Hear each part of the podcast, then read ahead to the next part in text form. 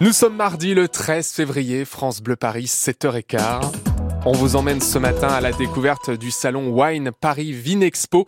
C'est le rassemblement de toutes celles et tous ceux qui travaillent dans le monde du vin. Mais quand je dis dans le monde, c'est le monde entier. Ils sont tous chez nous à Paris. Bonjour Christophe Juarez. Bonjour. Vous êtes le directeur général de groupe Terroir et Vigneron de Champagne. On va parler avec vous euh, Champagne dans un instant, mais pour qu'on comprenne bien, là, nous, monsieur et madame tout le monde, qui se réunit en ce moment à Paris Porte de Versailles? Eh bien, le, monde entier a rendez-vous euh, à Paris euh, pendant trois jours. Euh, nous allons réunir 48 nations productrices de vin. Nous attendons plus de 40 000 visiteurs. Et ce sont plus de des cinq continents qui seront présents sur Vinexpo et Wine Paris pendant ces trois, ces trois journées. Bon, L'idée, c'est de montrer la, la, meilleure image de la France pour dire qu'ici, on est le pays des précieux nectars. Alors, euh, nous sommes, euh, oui, très fiers d'être redevenus le premier pays producteur de vin euh, au monde, et, mais nous sommes aussi très, très attentifs à accueillir les producteurs du monde entier, parce que, eh bien, il y a, il y a des cépages et des terroirs formidables partout, sur tous les terroirs. C'est ici qu'on fait des affaires à Paris Porte de Versailles. Vous qui êtes justement dans, dans le monde du champagne, on noue des liens, des partenariats, on passe des commandes?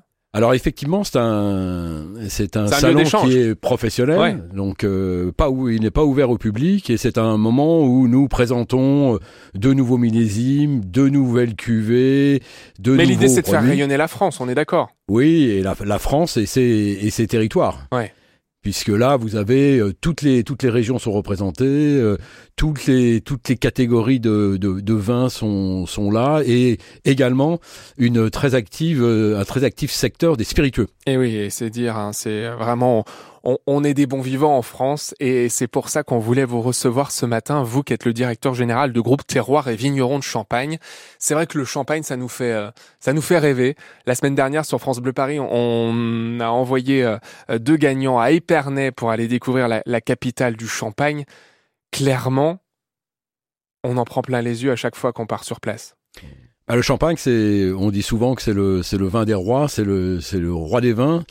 C'est l'effervescent le plus sophistiqué au monde. C'est celui qui se, se, garde très longtemps en cave et pour lequel euh, la production est extrêmement sophistiquée.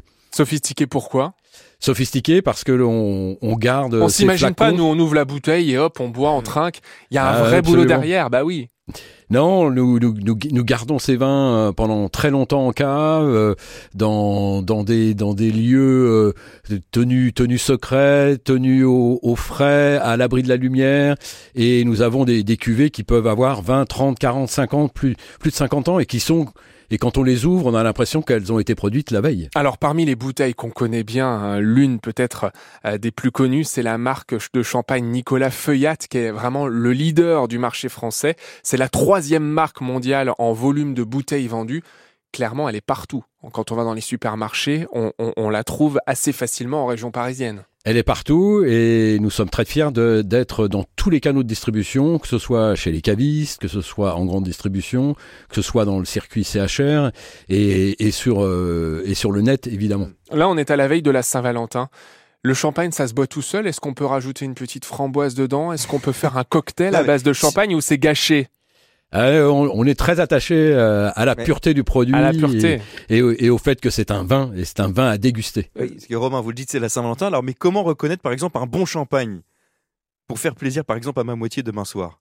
Est-ce qu'il faut que la bulle soit fine euh? Bah, C'est pas surtout pour vous faire plaisir, vous. Oui, aussi, aussi, mais euh, voilà.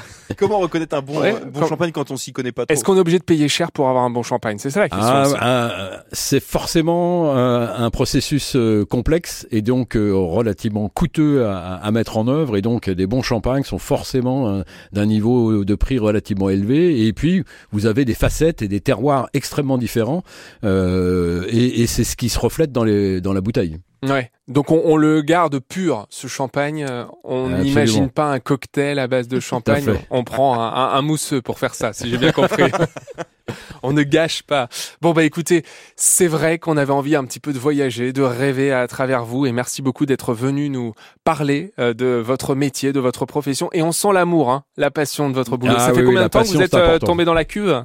Il y a longtemps, Ouais. ouais, il y a très longtemps, et avec grand plaisir. Et c'est une histoire euh, évidemment de, de passionnés. Et c'est ce qu'on retrouve à travers cette euh, nouvelle édition de Wine Paris Vine Expo où se nouent en ce moment euh, pas mal d'affaires autour euh, du monde des spiritueux, du vin. Et évidemment, évidemment, tout ça est à consommer avec modération. On ne le rappellera jamais Tout à assez. fait. Merci beaucoup Christophe d'être venu ce Mm. matin. Merci à vous.